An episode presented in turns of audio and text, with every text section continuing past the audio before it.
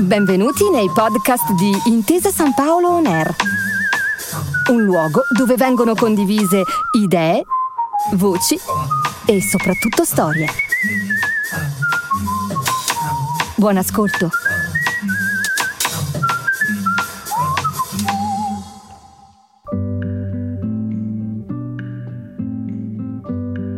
Benvenuti e benvenute a E pensare che c'era il pensiero, il podcast della Fondazione Gaber in cui a parlare è proprio il signor G. In questa puntata ascoltiamo la seconda parte dell'incontro di Gaber al Teatro Puccini di Firenze del 2001, condotto da Marco Mangiarotti. Il signor G si esibisce nella razza in estinzione, fa sentire una versione aggiornata di Si può e interpreta dal vivo Quando sarò capace di amare, una delle canzoni d'amore più importanti della sua produzione. Al termine del dialogo ci sono le domande del pubblico. Se qualcuno fosse fra i presenti in sala e avesse piacere a condividere con noi il suo ricordo, saremmo felici di leggervi all'indirizzo fondazione-giorgiogaber.it. In generale, se avete voglia di condividere con noi reperti gaberiani, scriverci per potenziali progetti o semplicemente sporgere reclami o richieste di reso, siamo felici di metterci in dialogo. Grazie e buon ascolto.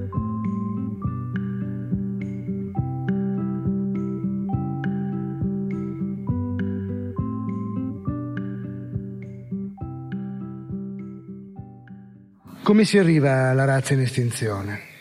Ma si arriva alla, alla razza in estinzione attraverso, eh, attraverso un forte senso di solitudine che evidentemente io e Luporini sentiamo. Eh, io non, quest'anno non ho scritto lo spettacolo e non l'ho scritto perché in effetti credo di avere le idee molto confuse. Cioè, magari qui in sala c'è della gente che ha le idee chiarissime, ma queste idee confuse eh, ti portano anche a degli, a degli, eccessi curiosi, nel senso che proprio non capisci, non capisci quasi niente, cioè molto preoccupante, no? Cioè, per esempio, tutti i telegiornali mm, mettono come, ah, alcune volte anche come prima notizia, no? Che il Nasdaq è cresciuto, oppure che il Nasdaq è calato, che il eh, Numtel ha perso lo 0,55 e tutti dicono cazzo. Ma nessuno capisce bene niente, cioè non sa nulla. Io ho preso, devo dire. Eh, cioè è un po' quello che avviene per le previsioni del tempo. Noi le vediamo tutte le sere in televisione più volte e si, questi parlano delle linee, le isobare, la pressione, tutto quanto, poi tutti quanti noi aspettiamo quella cartina in cui c'è il solino, poi c'è la pioggia, perché non si capisce niente. boh. eh. Vabbè, sono due esempi diversi, sono due esempi diversi, eh, naturalmente quello dell'economia è, è, un pochettino più preoccupante perché il mondo si pare che vada avanti per quello. Eh, dicevo prima che siamo consumatori, eh, il mercato si dice sono finite le ideologie, no, ce n'è una dominante che è l'ideologia del mercato, cioè ha vinto, ha vinto l'ideologia del mercato. Per cui, per cui non capiamo, no? perché dici ma stiamone fuori, però se, stiamo, se, se ne stiamo fuori, eh, io per esempio sono uno che consuma pochissimo e quindi sono un disastro dal punto di vista dell'economia, perché se uno consuma 20 paia di scarpe, l'industria delle scarpe diventa e noi diventiamo più ricchi. Cioè, questa contraddizione cioè, ti rende molto confuso, evidentemente non siamo in grado di eh, essere noi individui a dire quello che ci serve.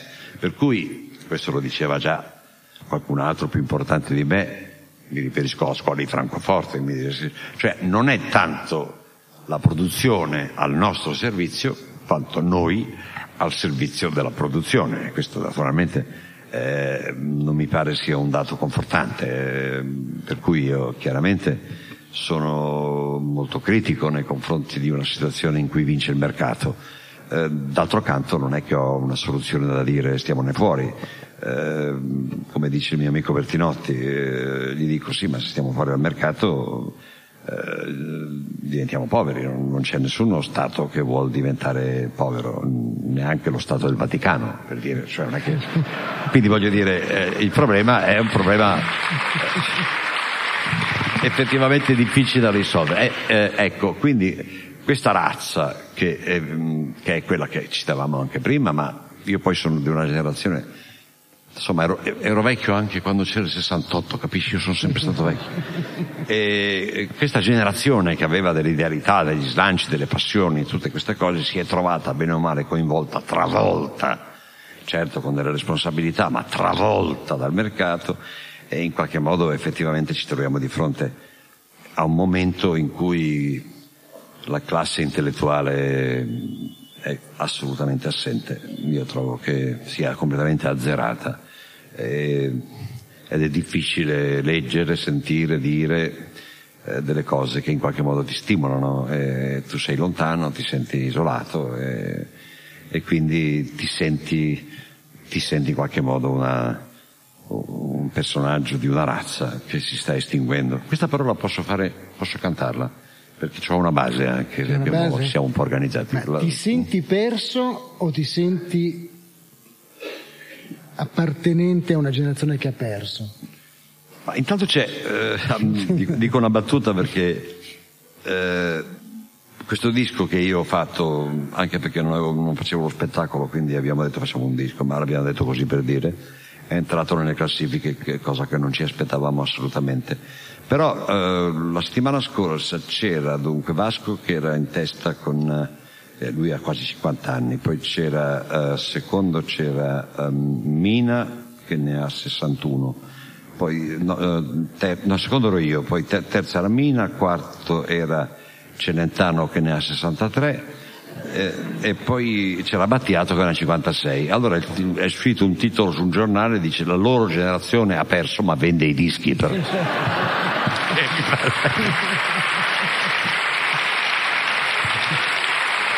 è un titolo spiritoso. Allora, Gianfranco, se hai, se hai... Aspetta che cerco il testo perché io sono un po' ricoglionito, ma una volta me ne ricordavo le cose.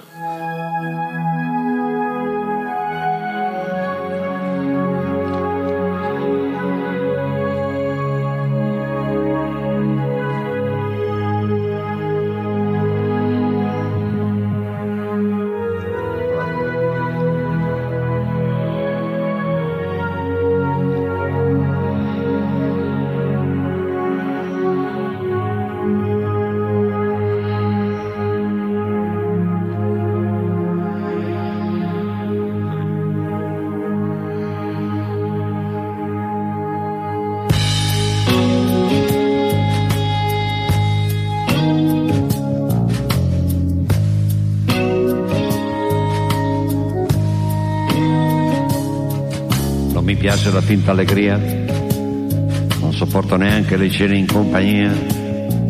E quei giovani sono intransigenti.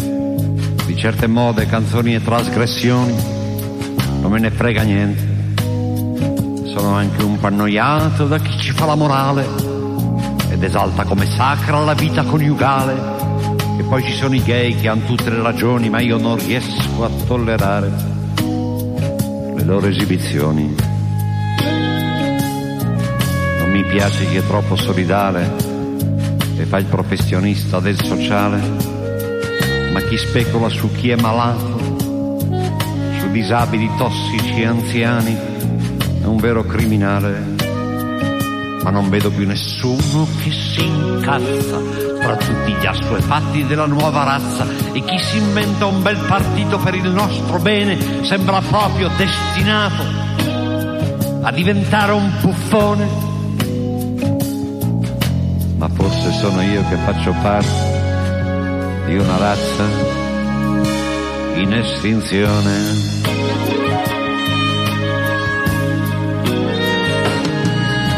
La mia generazione ha visto le strade, le piazze gremite di gente appassionata,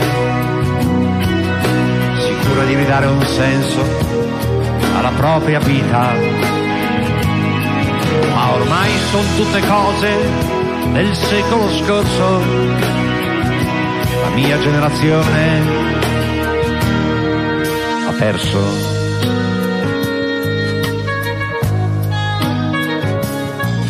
Non mi piace la troppa informazione, odio anche i giornali e la televisione. La cultura per le masse è un'idiozia, la fila coi panini davanti ai musei mi fa malinconia. E la tecnologia ci porterà lontano, ma non c'è più nessuno che sappia l'italiano. C'è di buono che la scuola si aggiorna con urgenza e con tutti i nuovi quiz. Ci garantisce l'ignoranza. Non mi piace nessuna ideologia, non faccio neanche il tipo per la democrazia. Di gente che ha da dire ce n'è tanta. La qualità non è richiesta, è il numero che conta. E anche il mio paese mi piace sempre meno, non credo più all'ingegno del popolo italiano, dove ogni intellettuale fa opinione, ma se lo guardi bene è il solito coglione. Ma forse sono io che faccio parte di una razza in estinzione. Mia generazione ha visto migliaia di ragazzi pronti a tutto che stavano cercando, magari con un po' di presunzione, di cambiare il mondo. Possiamo raccontarlo ai figli senza alcun rimorso, ma la mia generazione ha perso.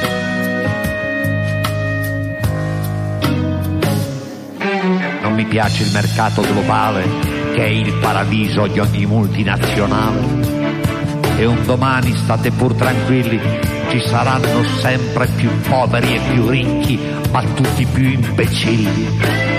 E immagino un futuro senza alcun rimedio, una specie di massa senza più un individuo. E vedo il nostro Stato che è pavido e impotente, è sempre più allo sfascio non gliene frega niente. E vedo anche una Chiesa che incalza più che mai. Io vorrei che sprofondasse con tutti i papi e i giubilei.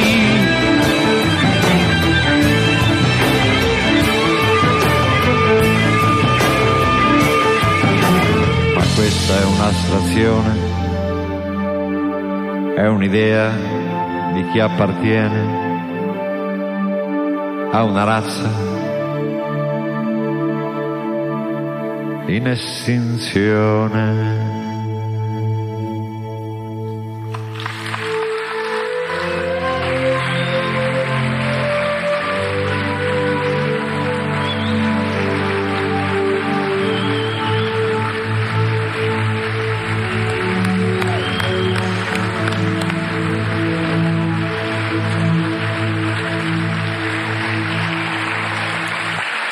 Sì.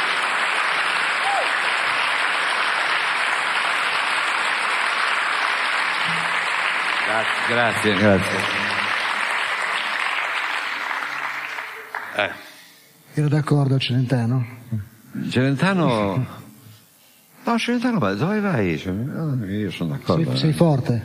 Eh, no, no, no, Celentano è strano, eh, Celentano eh, non è, non è mica dato prevedibile, è un po' imprevedibile. Avete visto che ha detto che, che l'osservatore romano è ipocrita, voglio dire, eh, può dire qualsiasi cosa, guarda, non ha- Donna, io poi quella storia lì l'ho seguita da lontano perché in effetti, in effetti stavo per entrare in scena. Tra l'altro poi sapeste come poi tutto è casuale, no? Uno dice lui ha studiato questa cosa, ha voluto fare un colpo ad effetto. Ebbene, eh, io stavo per entrare in scena, ero subito dopo questa- questa suo- questo suo monologo. Lui ha cominciato lo, lo spettacolo con questa canzone che si chiama Per averti, che è uno dei suoi ultimi successi. E quando ha finito mi dicono, forse non fa il monologo, forse non lo fa, forse lo, come, come non lo fa? Io, io entravo dopo il monologo, dice, forse non lo fa, come non lo fa? Allora dico, ma eh, sono, pronto, tra l'altro ho anche una gamba che non funziona, dico, sono pronto, vado lì subito. Cioè, invece poi l'ha fatto, ha fatto un monologo, si su un casino tremendo, cioè, non, non- non- quindi non era così programmata la cosa. E lui, eh, evidentemente, poi dopo io naturalmente gli ho parlato, e lui mi diceva, è chiaro che io non sono contro eh, la storia degli organi, cioè la- eh, e per me eh, sono contro la legge del silenzio assenso. Dico, guarda, può darsi che qualcuno non l'abbia capito, è successo un casino. Giorgio, se sei d'accordo, eh, sia la canzone Razzi di estinzione, se questo eh, il discorso che tu hai fatto su, sul monologo di Celentano si presta a un intervento eventuale, se ci sono dei giornalisti in sala. Prima ne avevamo ah. parlato, se qualcuno di voi vuole, vuole fare delle, delle domande a, a, Giorgio Gaber, questo mi sembrava il momento più, più sì, opportuno. certamente, va benissimo. Mi pare che ci sia anche un microfono, perché il teatro è grande, sarebbe bello che potessero, però visto che ci sono dei giornalisti, spero che interpretino anche delle domande che forse mi voleva fare qualcun altro. Avete un microfono, mi pare? Du- due, cioè abbiamo ricchezza, siamo proprio... Va bene, va bene, prego, se qualcuno vuole fare qualche domanda, volentieri. Nessuno, quindi possiamo andare avanti. no, scherzo, eh, prego, pensateci pure un attimo. Ci sono domande no. su, sulla razza in estinzione. E, ehm, la cosa che ha colpito di più, sì. questa canzone è molto curiosa perché è, ha una violenza eh, evidente ed esibita anche della tua maschera, no? Vabbè, adesso di, io leggevo di recitazione non mi fido più della memoria. Eh, però eh, ad ogni tua interpretazione qualcuno ci scopre un nuovo cazzotto, no? La cosa divertente è che quando tu l'hai cantata da Celentano, per i scorsi prima, si sono accorti eh, di un passaggio eh, politico, per esempio, mentre quando era uscito il disco tutti erano rimasti colpiti dalla invettiva contro la Chiesa eh, dei giubilei. Diciamo. Sì, io per la Chiesa non ho mai avuto molta simpatia proprio. Vabbè, insomma. Ehm No, qui io... Vuoi chiarire? Perché no, no, io chiarisco subito, per carità, no, io, per carità, io sono laico e non credente, ma ehm, eh, voglio dire, c'è della gente che crede, ha tutto il diritto di farlo e, e anche, va benissimo, ci, ci mancherebbe altro. Sono, io ritengo che, che, chi evidentemente crede, chi chi, chi ha questo tipo di, di, di, fede molto importante, mh, debba fare molti sacrifici, secondo il mio punto di vista, perché deve digerire delle cose che sicuramente sono dure da digerire. Eh, ritengo che la, che la, fede sia un fatto molto intimo di ciascuno, un rapporto che comunque sia, va trattato con molta delicatezza, con molta, e, che non, e che non debba diventare un evento mediatico. Cioè, mi sembra che in qualche modo la Chiesa di oggi sia talmente presente, talmente violentemente presente che il, insomma, il Santo Padre è in televisione moltissimo, cioè praticamente sempre, cioè proprio non c'è giorno che non ci sia. Eh, forse anche più di Costanzo, voglio dire, cioè, ci sono delle cose che sono, sono delle cose che sono preoccupanti, cioè, questo mi sembra mi sembra veramente mm, esagerato e quindi in qualche modo insomma, insomma si occupasse di spiritualità, è un, è un discorso molto importante, ecco. il resto è la politica, è, la, è, un'altra cosa, io credo che in qualche modo ce ne sia proprio bisogno di, di spiritualità, visto che siamo tutti buoni, ma non c'è stato mai un periodo della storia in cui la gente è stata così carogna, per cui dico, sarebbe abbastanza importante che eh, si sottolineasse soprattutto questo aspetto di un individuo che degrada. Io ho citato da qualche parte ma, mh, mm, eh, uno dei grandi maestri mm, ai quali noi spesso, io e Lupolini, siamo rivolti. Ecco, mi pare che questo momento della, de, de, de, della nostra storia sia caratterizzato da un grandissimo sviluppo, un grandissimo sviluppo, ma da, da da uno scarsissimo progresso. Ecco, quindi direi che eh, la nostra epoca è questo, grande sviluppo, nessun progresso. Ecco, questa mi sembra la sintesi nella, nella quale bisognerebbe entrarci, perché poi, tutto sommato, eh, il livello di civiltà dipende dalle persone, dal loro livello di consapevolezza, di coscienza, e di questo la politica sembra non occuparsi. Basterebbe, anche se andiamo a votare ho sbagliato, scusate, anche se andate a votare eh, in, in, in, due, eh, non frega nulla, basta che uno vinca l'altro perda, cioè il resto non interessa. Ecco. Prego. Giorgio, eh, questo tuo discorso da laico ha una ferocia intellettuale definitiva, mi sembra. Però c'è un, esempio una canzone che tu hai anche messo in questo album, che è la canzone dell'appartenenza, che invece è ampiamente condivisa da, da forse il più importante movimento eh, cattolico militante italiano, italiano, quello di Don Giussani, che ha anche scritto due righe su questa canzone. Come vivi questa, questa cosa? Anche questa è una colpa eh, che purtroppo... No, voglio dire, la cosa curiosa, ma questa ve la, ve la dico perché io non è che conosco bene la compagnia delle opere, che forse qui a Firenze non so neanche se è molto sviluppata, non è che conosca benissimo cioè, il discorso di comunione e liberazione dal punto di vista economico, dei, dei giochi di potere, queste cose non lo so, non ho idea. Però devo, dir, devo, devo dirti che eh, è, gente, è gente molto seria, è gente molto...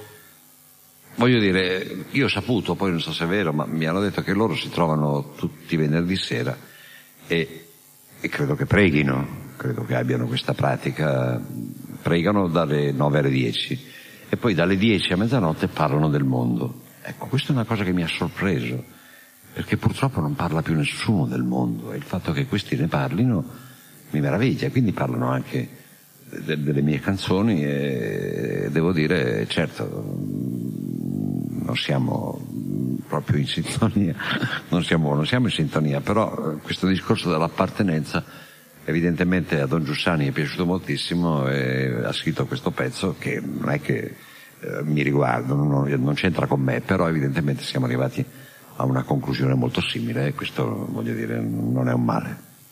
Tu dici l'appartenenza è avere gli altri dentro di sé, è un discorso di amore.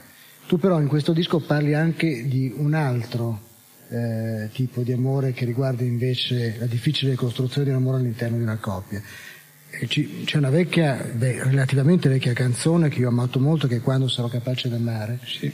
E c'è una nuova canzone che trovo straordinaria, che è Il desiderio perché in maniera poeticamente scientifica eh, però riesce a farci capire la differenza che esiste tra innamoramento, passione, attrazione sessuale, invece, che invece sono conseguenze a volte, spesso o sempre di un meccanismo superiore di un eh, motorino superiore che mi è sembrata, sì, devo dire che a me a Luporini è sembrata una, una, piccola scoperta, no? nel senso di che, che, che, tutto sommato quando si parla di, di, di, di desiderio di un'altra persona si identifica questo desiderio con un, un desiderio di appartenenza o di possesso o, o, oppure di sesso. Ecco, mi sembra che eh, viceversa il sesso sia una conseguenza del desiderio di stare con una persona e che quindi in qualche modo quando questo esiste, questa, questa voglia, questo piacere, questo desiderio di parlare, di stare insieme, poi si finisce anche a fare l'amore, ma questo è, è, dopo, è come dire un momento successivo, è la logica conseguenza della voglia di stare con la persona. Per cui noi abbiamo scritto questa piccola canzoncina, che purtroppo adesso non so se ci ricordiamo, però che ora abbiamo fatto? Che riguarda perché, l'inizio perché e la fine. Tenervi qui, non vorrei tenervi qui tutta la sera. Vorrei cantare invece, eh, scusami, eh, sì, non canto il desiderio, ma vorrei cantare una canzone eh, che è quell'altra che hai citato, che è una canzone eh, d'amore e che mm, mette particolarmente in vista eh, la bravura del nostro amico Gianni Martini che suonerà per voi questo pezzo.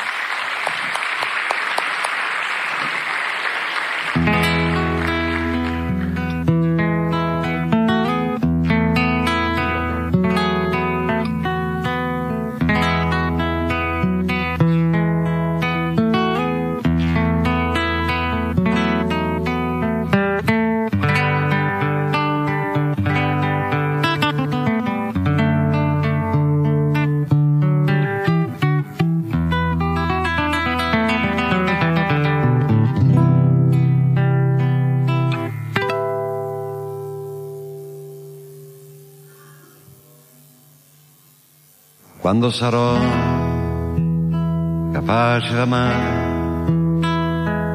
probabilmente non avrò bisogno di assassinare in segreto mio padre, di far l'amore con mia madre il sogno. Quando sarò capace di amare, probabilmente non avrò nemmeno la prepotenza e la fragilità di un uomo bambino. Quando sarò capace di amare, vorrò una donna che ci sia davvero, affolli la mia esistenza, non mi stia lontana neanche col pensiero. Vorrò una donna che se io accarezzo una poltrona, un libro, una rosa, lei avrebbe voglia di essere solo quella cosa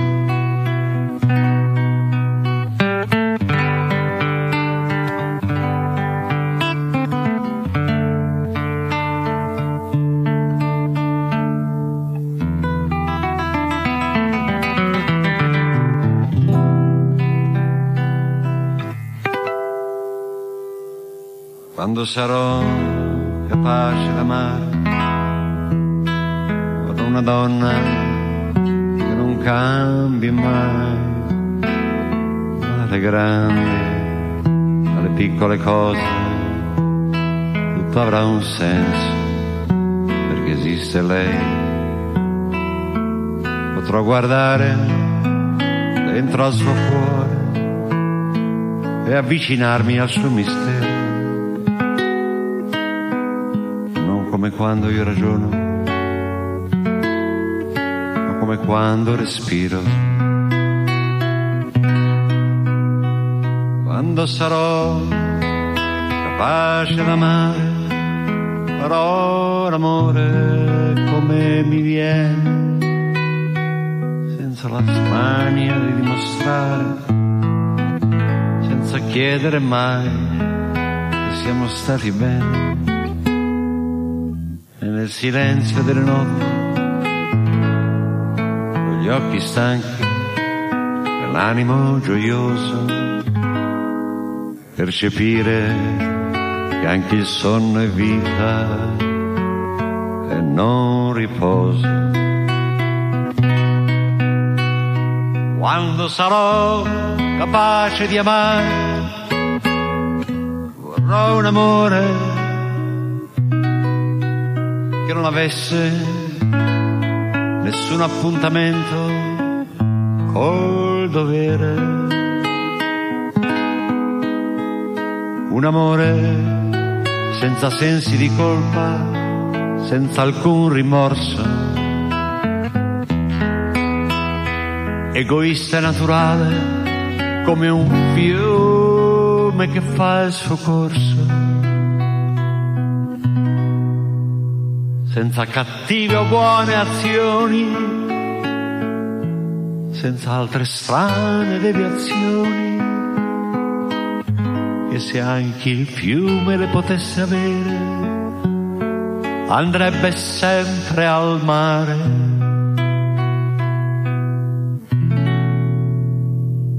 Così vorrei amare.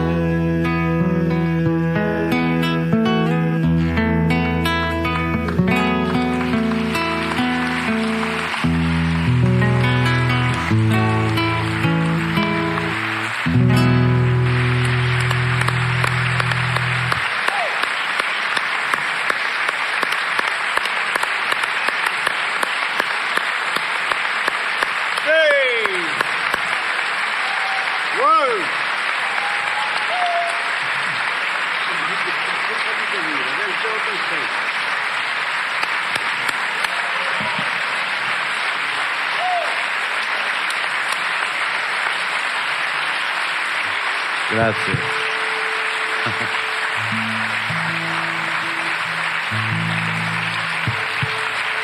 Ah, vogliamo far vedere si può?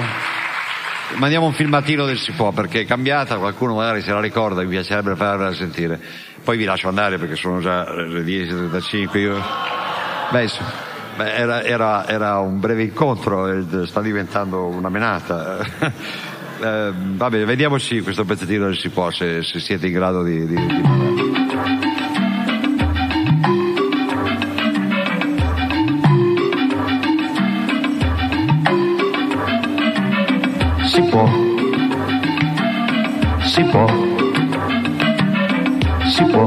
siamo liberi come l'aria, si può, si può, siamo noi che facciamo la storia, si può, si può, io mi vesto come mi pare, si può, sono libero di creare, si può, sono padrone del mio destino, si può, oggi è il nuovo telefonino, si può, si può occuparsi di agriturismo, si può fare il tipo per il buddismo, si può con un gioco televisivo, si può inventare ogni giorno un divo, si può. Basta uno spunto qualunque, la nostra fantasia non ha confini. Basta un show un po' scadente e noi perpetuiamo allegramente la creatività dei popoli latini. Si può far miliardi con le navotto si può essere vittima di un complotto si può far la guerra per scopi giusti si può siamo autentici pacifisti si può. Si può trasgredire qualsiasi mito si può imbaghersi di un travestito si può fare i giovani a 60 anni si può far riesplodere il sesso ai nonni si può.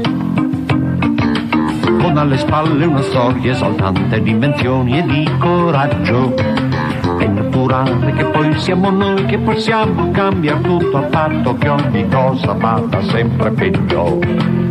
Si può, siamo liberi come l'aria, si può, siamo noi che facciamo la storia, si può, libertà, libertà, libertà, libertà obbligatoria. Sono assai cambiato, sono così spregiudicato, sono infedele, sono matto, posso far tutto viene la paura di una vertigine totale, viene la voglia un po' normale di inventare una morale. Utopia, utopia, utopia, via, via. Si può ricoprirsi di gran tatuaggi, si può far politica coi sondaggi, si può liberarsi e cambiare ruolo, si può rinnovarsi le tette il culo, si può per ogni asilo rovello sociale sembra che la gente goda. Tutti che dicono la loro facciamo un bel coro di opinioni fino a quando il fatto non è più di moda. Si può far ginnastica un'ora al giorno si può collegarsi coi siti porno si può a ridosso delle elezioni si può insultarsi come coglioni si può si può far discorsi convenzionali si può con il tono da intellettuali si può dare al mondo un messaggio giusto, si può, a livello di Gesù Cristo si può. Contro il gran numero di ideologie che noi abbiamo rifiutato. L'unica grande invenzione davvero efficace che ci piace questa dittatura imposta dal mercato. Si può, siamo liberi come l'aria, si può, siamo noi che facciamo la storia, si può ma come? Con tutte le libertà che avete, volete anche la libertà di pensare? Utopia, utopia, utopia, pia, pia. Libertà, libertà, libertà, libertà, libertà, libertà, libertà, libertà, libertà, libertà, libertà, libertà, libertà.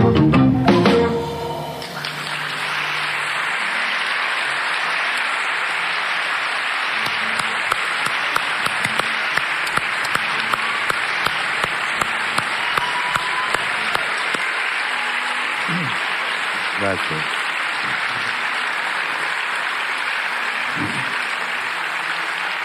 Marco, direi che possiamo salutare, cosa dici?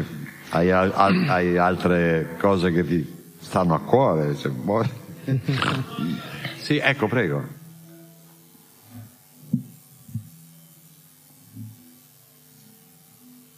Ciao Giorgio. Ciao. E dunque, tornando alla razza in estinzione, per me una delle tue grandi canzoni, insieme a Mi fa male il mondo, qualcuno era comunista, eccetera. Però in questa c'è un punto che non sono sicuro di aver messo bene a fuoco. E se me lo potessi chiarire, è quello quando dici chi si inventa un bel partito, quel punto lì. Se è possibile metterlo un po' più a fuoco. Grazie. Cioè, n- non hai capito bene cosa vuol dire?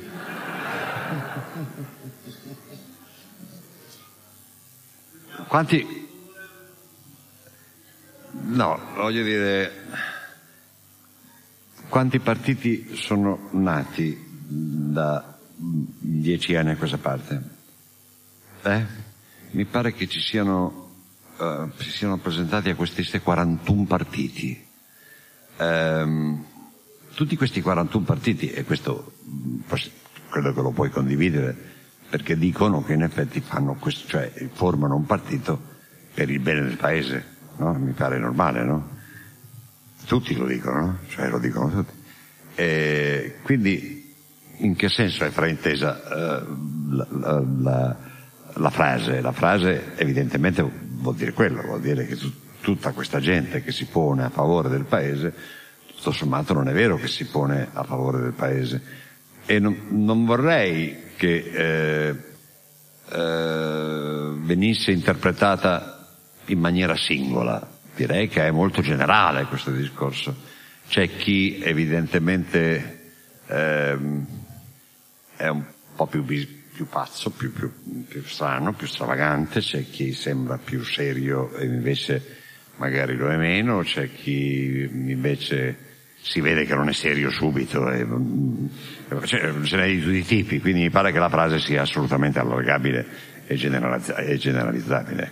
Sì, io, anch'io l'ho interpretata così, però siccome c'è un sacco di amici che fanno 2 più 2 4 con la storia della moglie di Forza Italia, mi dicono, eh lui ha fatto perché è per Berlusconi, lo vedi che te sei per Gaber invece è Berlusconi. Sicché io passo il fuoco di fila con questa gente e volevo chiarire. A tua moglie che versione hai dato? no, io devo dire che il discorso vale per tutti, vale per tutti, voglio dire. Sono contento. Eh, io lo sapevo già, l'avevo interpretato. Mi pare che, sì, certo, quando dico tutti voglio dire tutti, eh, ecco, certo, non è che infatti. non escludo nessuno, ecco, questo sia chiaro.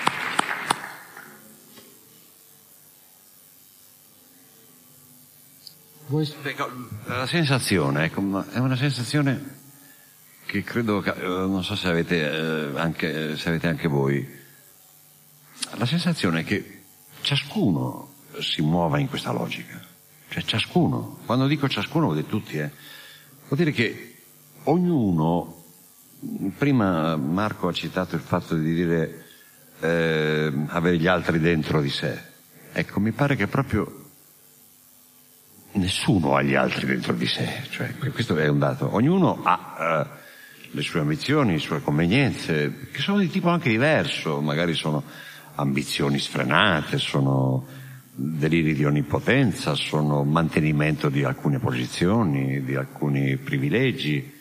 Ecco, in questo senso dicevo prima che mai mi è sembrato un mondo più, uh, più, più egoista di così, ecco. È per quello che c'è questo contrasto viceversa tra quanto si parla di bontà.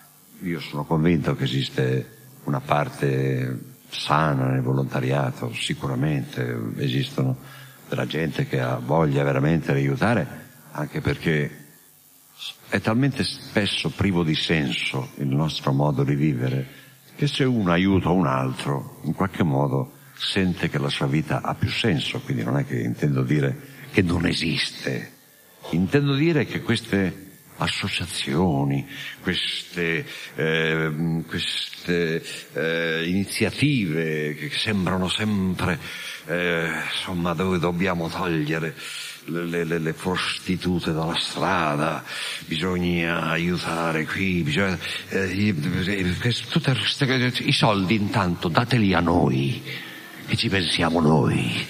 No, diamoli direttamente alle prostitute che forse smetteranno di fare prostitute, cioè mi sembra molto più diretto.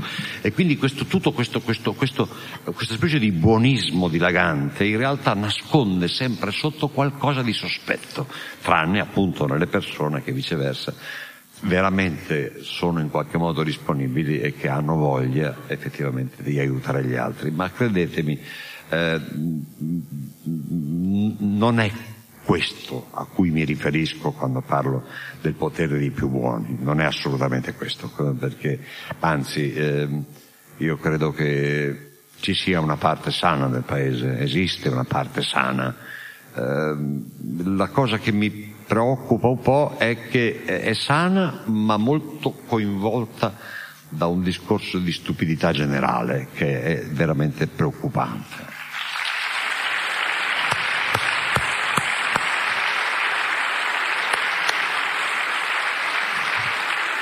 Io vorrei ringraziare eh, il pubblico che è intervenuto. Eh, eh, non era una serata spettacolo, era una serata di incontro eh, abbiamo parlato anche di un disco. Mm, no, mm, questo, eh, sì, ho fatto un disco, è vero, mm, il disco sta andando anche bene, oltre le previsioni, io non pensavo mai più che, che andasse così bene, non so se sorprendermi, se, se, la cosa, sì, è chiaro, mi fa piacere, eh, perché in effetti io di dischi non ne facevo da tantissimi anni, e quindi in effetti eh, forse avevo qualche, avevo qualche debito con con alcune cose che noi abbiamo fatto e che forse avrebbero meritato una maggior diffusione. Ho scelto viceversa una strada più autarchica che era quella del teatro. Il teatro è faticoso perché per andare a teatro bisogna, bisogna prenotare, bisogna poi magari non c'è posto l'altra sera, bisogna ricordarsi, poi c'è il parcheggio, poi c'è l'arrivare alle otto e mezza, per cui magari alle nove, però ho finito di lavorare, cioè praticamente andare a teatro è come punire la gente, me ne rendo perfettamente conto. Eh, eh, per cui qualche debito con qualche canzone che noi abbiamo fatto che avrebbe forse meritato una maggiore diffusione, forse io ce l'avevo. Ecco, facendo questo disco ho capito che eh, mi, è un, mi, è quasi dispiaciuto che la gente non abbia conosciuto, mol, molta gente che non, è, che, non abbia, che non, è, venuta a teatro, non abbia conosciuto molte altre cose che noi abbiamo fatto. Eh, di questo mi sono un po' pentito, mi scuso e, e penso che non accadrà più. Grazie. Arrivederci.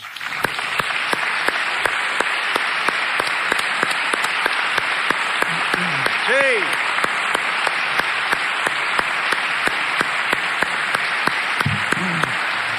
Grazie, buonanotte a tutti.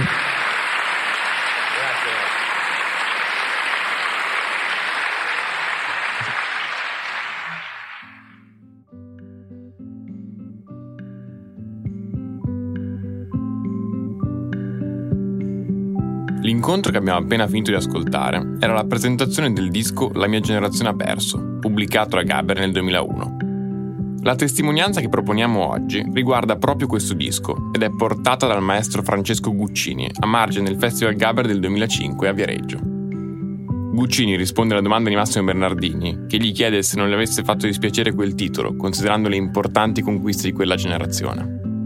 A seguito della testimonianza di Guccini, ascolteremo quella di un vero e proprio professore come Roberto Vecchioni, raccolta da Enzo Iacchetti al Festival Gaber del 2004. Nel suo intervento, Vecchioni fa un'interessante riflessione sul tema del pessimismo di Gaber, citato anche da Guccini, ma con una prospettiva diversa. Cogliamo anche l'occasione per ringraziare Enzo Iacchetti, che per dieci anni ha condotto con amore il Festival Gaber, che si teneva alla cittadella del Carnevale di Viareggio. Al festival, Roberto Vecchioni aveva interpretato la ballata del Cerutti, in occasione del decennale della scomparsa del signor G, le esibizioni sono state raccolte nel disco Io ci sono, che trovate su tutte le piattaforme di streaming digitali. Il disco è composto da 54 artisti che interpretano 54 brani di Gaber che vi invitiamo a scoprire qualora foste curiosi. Vi lasciamo ora alle parole di Guccini e Vecchioni. Buon ascolto!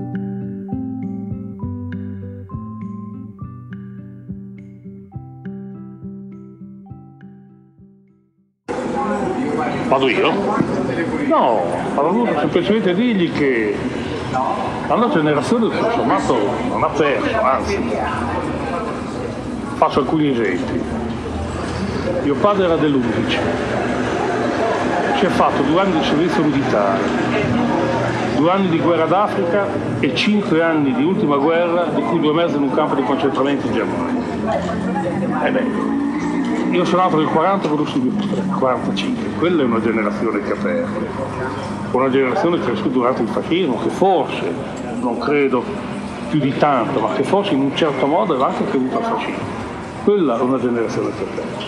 Noi, giovinetti, posso dire, agli inizi, abbiamo trovato delle case discografiche, che allora in Italia c'erano 15, 16, non mi ricordo quante, che producevano i nostri dischi, magari per un disco non andava, ci facciamo fare il secondo, ci facciamo fare il terzo, parlo di me.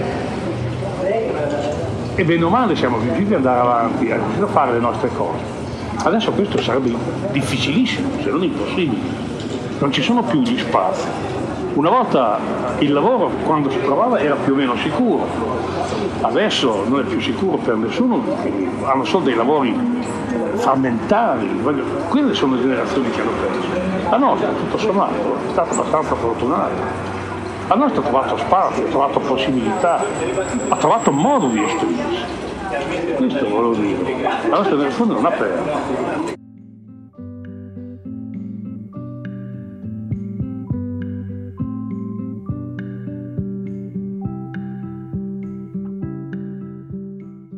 All'inizio degli anni 70 che cosa avevano in comune e che cosa di diverso il, il nuovo cantautore Vecchioni e il cantante attore Gaber.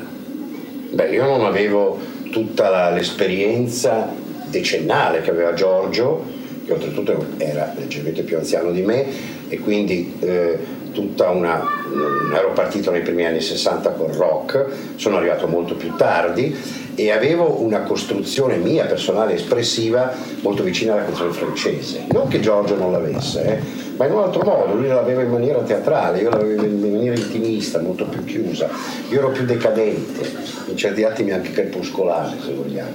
E badavo alla canzone come non badava lui, cioè per me la canzone era veramente quei tre minuti, magari metterne insieme dieci che avessero lo stesso tema, ma erano giuste anche sul disco, cioè su un supporto per lui no, lui aveva già elaborato questa fase ed era già andato oltre, soprattutto in un periodo come questo degli anni 70, che sarà un, è, è quasi ma, è, anche qui è quasi magico che le cose più scatenanti e nuove del Novecento, degli ultimi decenni del Novecento, siano accadute negli anni 70 e nel contempo siamo, Gabriel sia stato testimone di tutte queste cose. E attenzione, una testimonianza che va ben al di là della protesta politica pura e semplice perché questa c'è stata in altre situazioni, con altri cantautori, con altri coloriti, in altre maniere.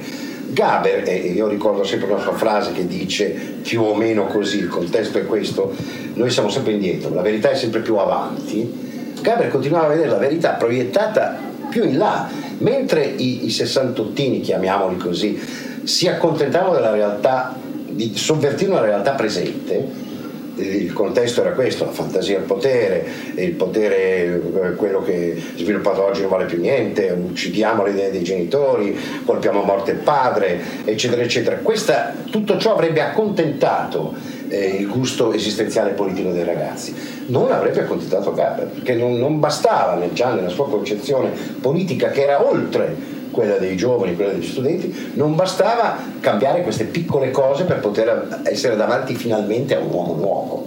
L'uomo nuovo per lui doveva andare molto più in là, molto più avanti, partire dalle contraddizioni, sentire le contraddizioni interne, cosa che i giovani non sentivano negli anni 60, perché schioppettate erano le idee dei giovani in quegli anni. Noi abbiamo ragione, gli altri hanno torto. Non c'è niente da dire, niente da fare. Noi non possiamo criticare noi stessi perché noi siamo sulla strada giusta.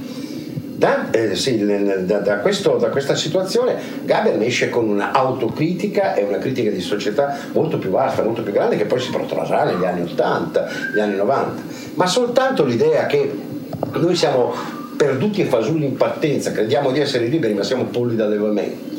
Solo questa idea non sarebbe mai venuta a un, a un cantante politico degli anni 70 non è venuta a Guccini, non è venuta perché era tutt'altra roba. Non è venuta la rabbia e anche al disfacimento di Vasco Rossi, non è venuta nessuno di, dei, dei, più grandi cantautori che abbiamo. Poteva venire un intellettuale che è la seconda colonna portante dell'intellettualismo in canzone italiana, l'altra è Fabrizio, ovviamente. Però Fabrizio è specializzato sul potere, è, è, è tutto un altro discorso, il suo molto più favolistico e forse anche più astratto. Eh, Giorgio è, è specializzato sulla realtà, sulle cose che accadono, sulla verità e quindi è sempre attento alle realtà che accadono. Lui ha una definizione della sua canzone che non so quando ha data, eh, a chi gli dava del pessimista, lui dice sì io sono un pessimista ma appassionato. Cioè il pessimismo appassionato significa che porta a delle scelte, interessantissimo. Io invece lo definisco più un realista sofferente. Attenzione che tutta la gente che critica Giorgio, e, e negli anni 70 già ne aveva di critiche, come critica fondamentale ha posto queste due descrizioni, del, del cinico e del nichilista. Ora Giorgio non è mai stato cinico, perché il cinico prova quasi gusto a far notare agli altri che non ci sono soluzioni. E questo non l'ha mai fatto. Non è stato mai nichilista, perché il nichilismo distrugge, anche se non c'è il gusto di far provare agli altri la distruzione. È stato invece un realista sofferente, sofferente tanto da cambiare anche giustamente idea sul suo passato, sulla generazione che ha perso, sul Partito Comunista che non è più quello di una volta, magari prendendosi gli strali della critica, ma sempre con grande coerenza.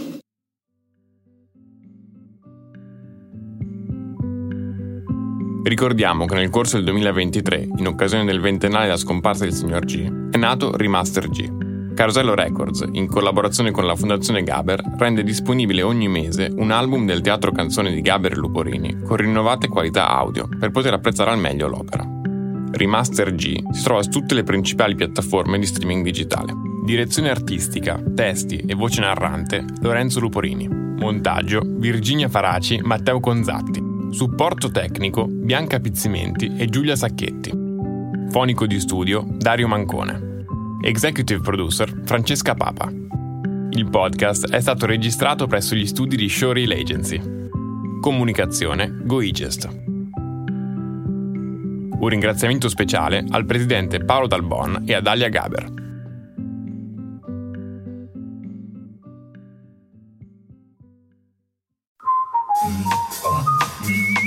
Grazie per aver ascoltato i podcast di Intesa San Paolo On Air. Al prossimo episodio.